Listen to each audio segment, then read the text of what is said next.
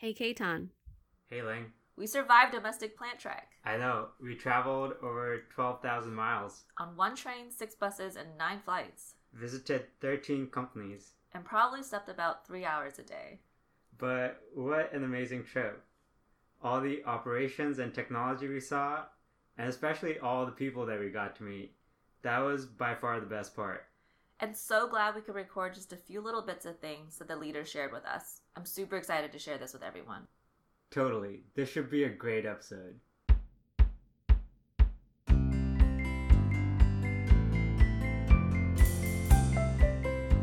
From the leaders of Global Operations Program at MIT Sloan and the School of Engineering, this is the Playbook Series. Every year, LGOs embark on a domestic plant trek, visiting manufacturing and operation sites across the country to observe large scale operations in the world's most impressive companies. On this special episode of The Playbook, we bring you along our 2019 domestic plant trek as we hear from diverse leaders we met along the way. Each leader will share a special page from their personal playbook.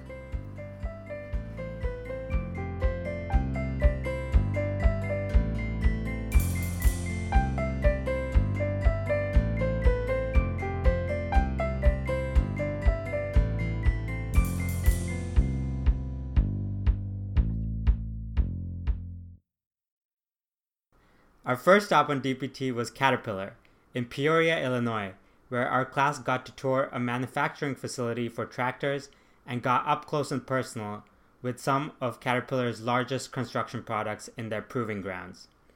There, we heard from Denise Johnson, who is the group president of Resource Industries.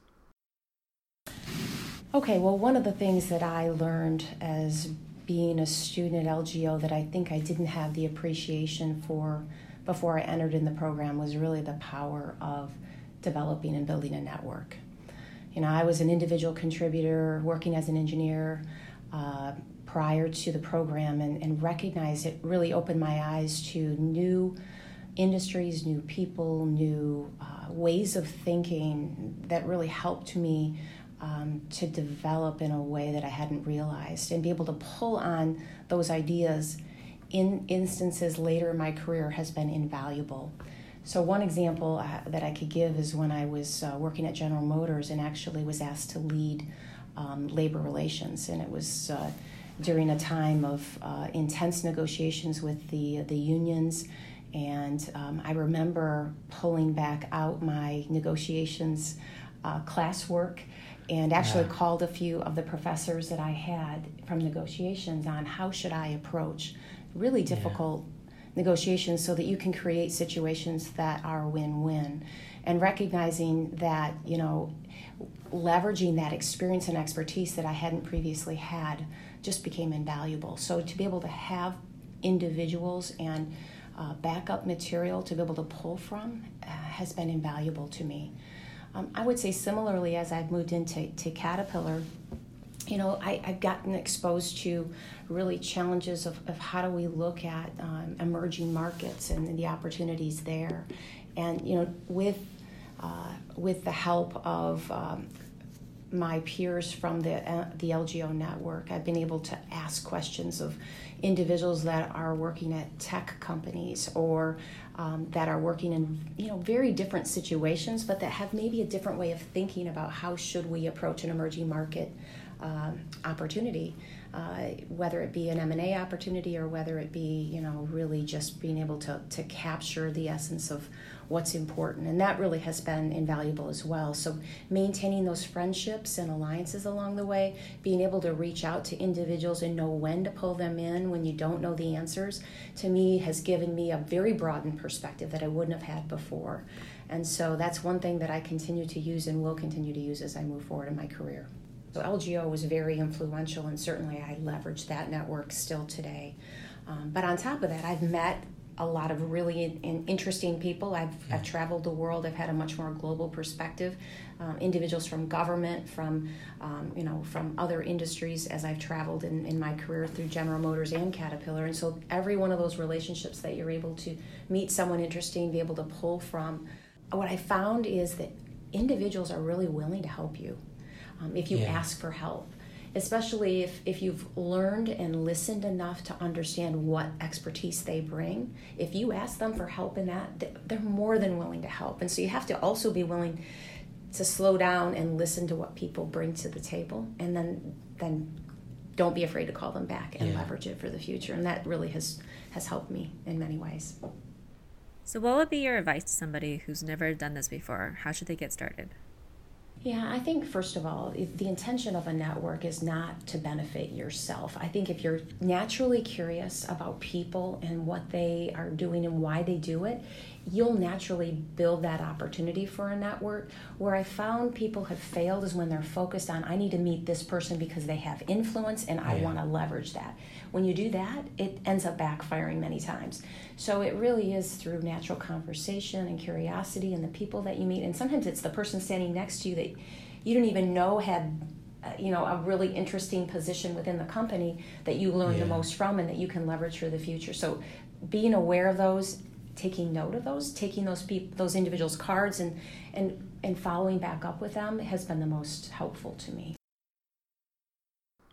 Hopping over to Jacksonville, Florida, we visited Johnson and Johnson Vision Care, where we toured a highly automated manufacturing and fulfillment center that handles 10,000 contact lens SKUs. We spoke with Amy Gobel, a recent LGO graduate who is working at J&J Vision as a strategy and deployment analyst. Hi, my name is Amy Gobel. I'm an LGO from the class of 2017, and I'm currently working at Johnson & Johnson. I had the privilege of hosting the LGO class of 2020 to our site in Jacksonville back in January on DPT. And in the context of that visit, I wanted to share some thoughts on the LGO playbook and how I've used that at J&J. So, the obvious things that come to mind are the hard skills that I learned in LGO that I've gotten to apply in my time at J&J. I've been able to use uh, the statistical process control class to do a design of experiments to look at the sources of variability in our manufacturing process. I'm I'm currently working through an analysis where I'm literally using the inventory model that I learned in Sean Willems' Intro to Operations course the first summer I was in LGO but I think, like a lot of the aspects of the LGO experience, the more durable parts of my playbook are the meta skills. Things like how do you go out with a with a very poorly defined problem statement and make something clear and tangible out of it that you can deliver to the person that asks you to do the analysis to, to, to the stakeholders that are um, requesting this. And when you have that problem statement and you're in a big organization that isn't really prioritizing you and your needs right now, how do you make that happen? So, the example that comes to mind there is actually a make versus buy analysis that I did um, about a year ago I was asked to evaluate the cost of uh, bringing a novel packaging technology for us new to j&j in-house versus using a supplier that had given us a quote that came back higher than we would have wanted. So i i definitely used my experience from my internship of having this fairly broad problem statement going down to what are what are the deliverables? What is a good outcome? What is a great outcome? And then going and doing the stakeholder mapping. Who are the what are the sources of information that I'm looking for? Who are the people that can provide that information? And how do I persuade them through all of my Cialdini approaches to take the time to talk to me to give me the information that I need to have this analysis be successful. And in the end, that's that LGO experience definitely helped me through and helped me create something that was meaningful to the business and helped inform that uh, decision on the technology. Flying down to Tampa, Florida, we visited Raytheon, where we saw projected work instructions and other advanced manufacturing practices used to produce electronics for critical defense equipment. There, we met Zack Eubanks, a recent alumni who is working at Raytheon as a senior operations engineer. My name is Zack Eubanks, and I graduated from LGO in 2017.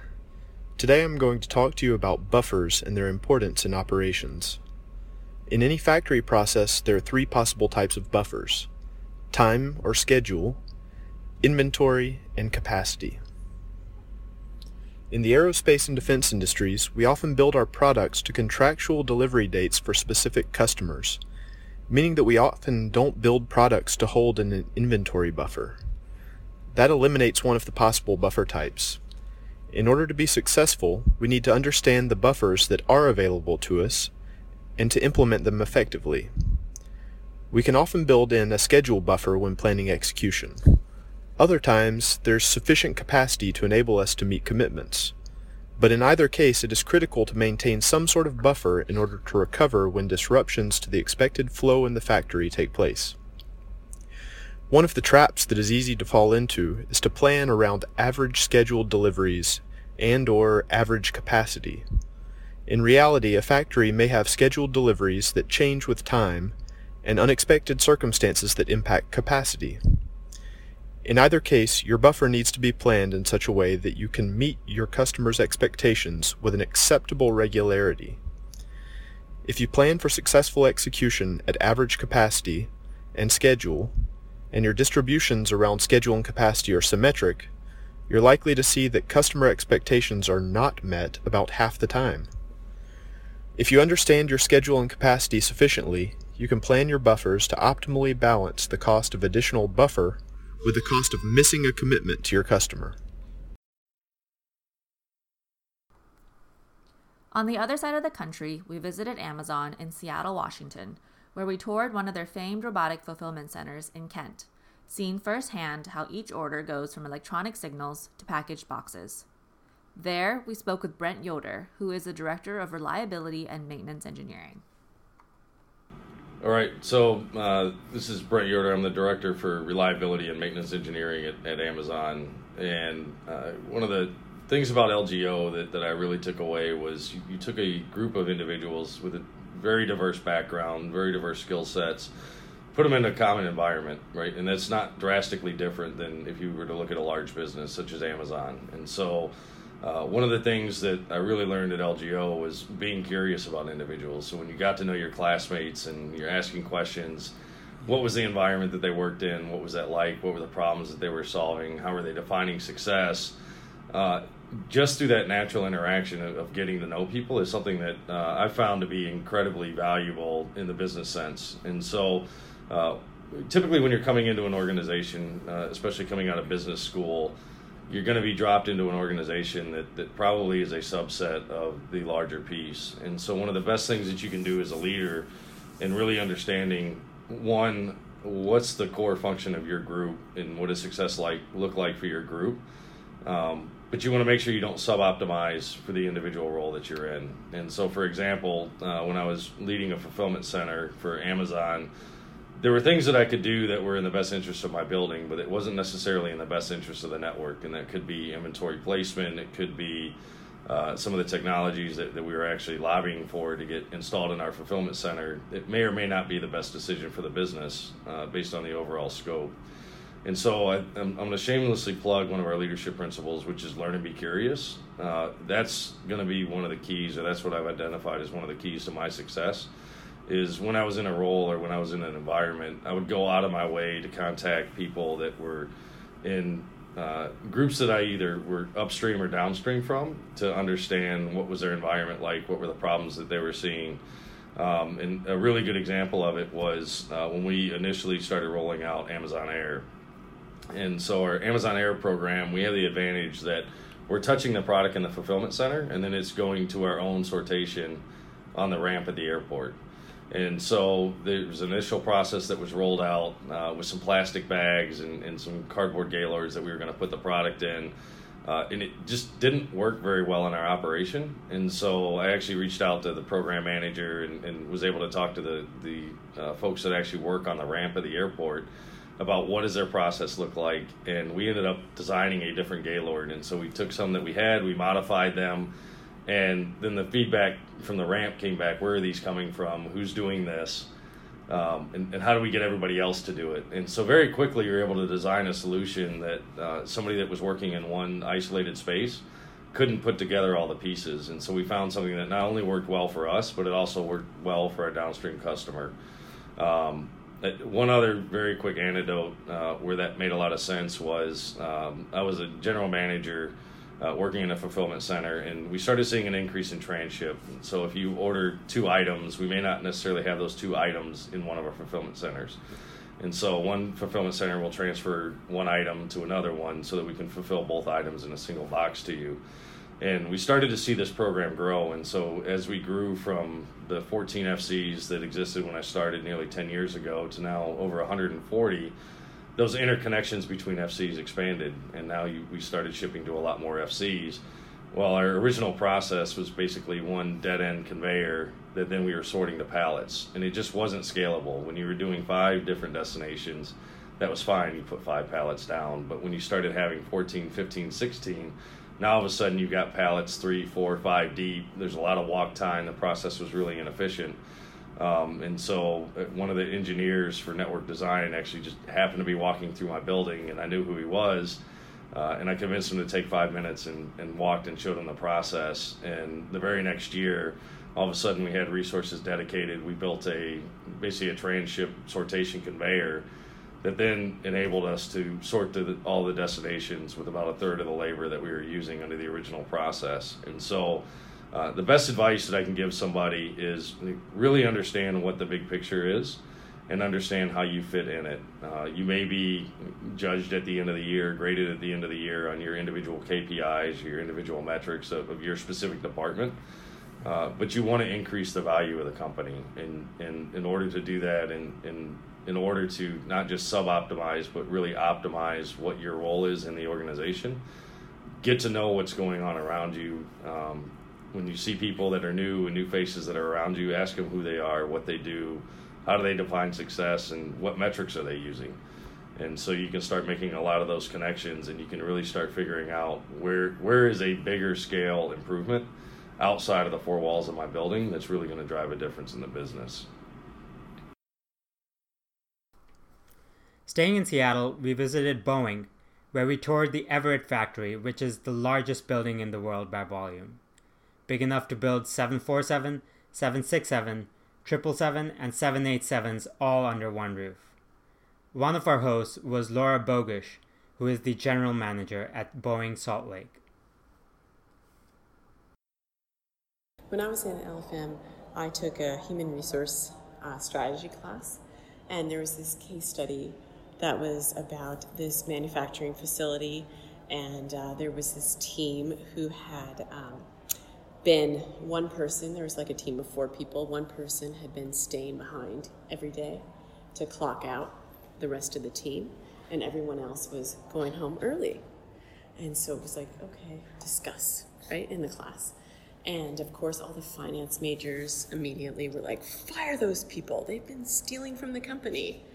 And uh, I was like one of very few people in the class that had actually done the math in the case. And it turns out that that team was like 75% more productive than any other team in the facility. And so, from my perspective, it was like this really great opportunity to think about how do you really incentivize your employees to continue to improve their performance. And so, in the job role that I have right now, um, where I actually challenged one of my team leads the other day to put together a proposal for me um, for his team to be able to do just that where his team would be able to like if they got all their work done in a day they could go home early and i'll pay them for a full day's of work worth of work. But 90 days from then i'm going to lower you know raise the bar and they're going to have to get more performance out. So then they're going to have to make a choice every day. Do we just go home or do we stay and do we work on ways to improve our productivity so we can maintain that sort of buffer of getting to go home quote unquote early rather than get paid for the same amount of work? So that that stuck with me like significantly from my time at mit and uh, although it's been a number of years i finally feel like i have the opportunity to try to put that into practice and see what that kind of uh, it, you know, really self-managed team type atmosphere could do for the business. So, do you have any um, like recommendations on how a new graduate should approach that sort of situation, or like keep that in mind? Yeah, I think that even if even if you can't find a way to apply something right away that sticks out to you, like don't let go of it, right? Like keep it keep it in your back pocket. There'll be a time and a place where the moment's right to pull that back out and to use it. And uh, for me, that's you know that's inspired me to kind of keep going and to um, I want to find that opportunity to put this this little thing that I learned into practice. It's really inspirational.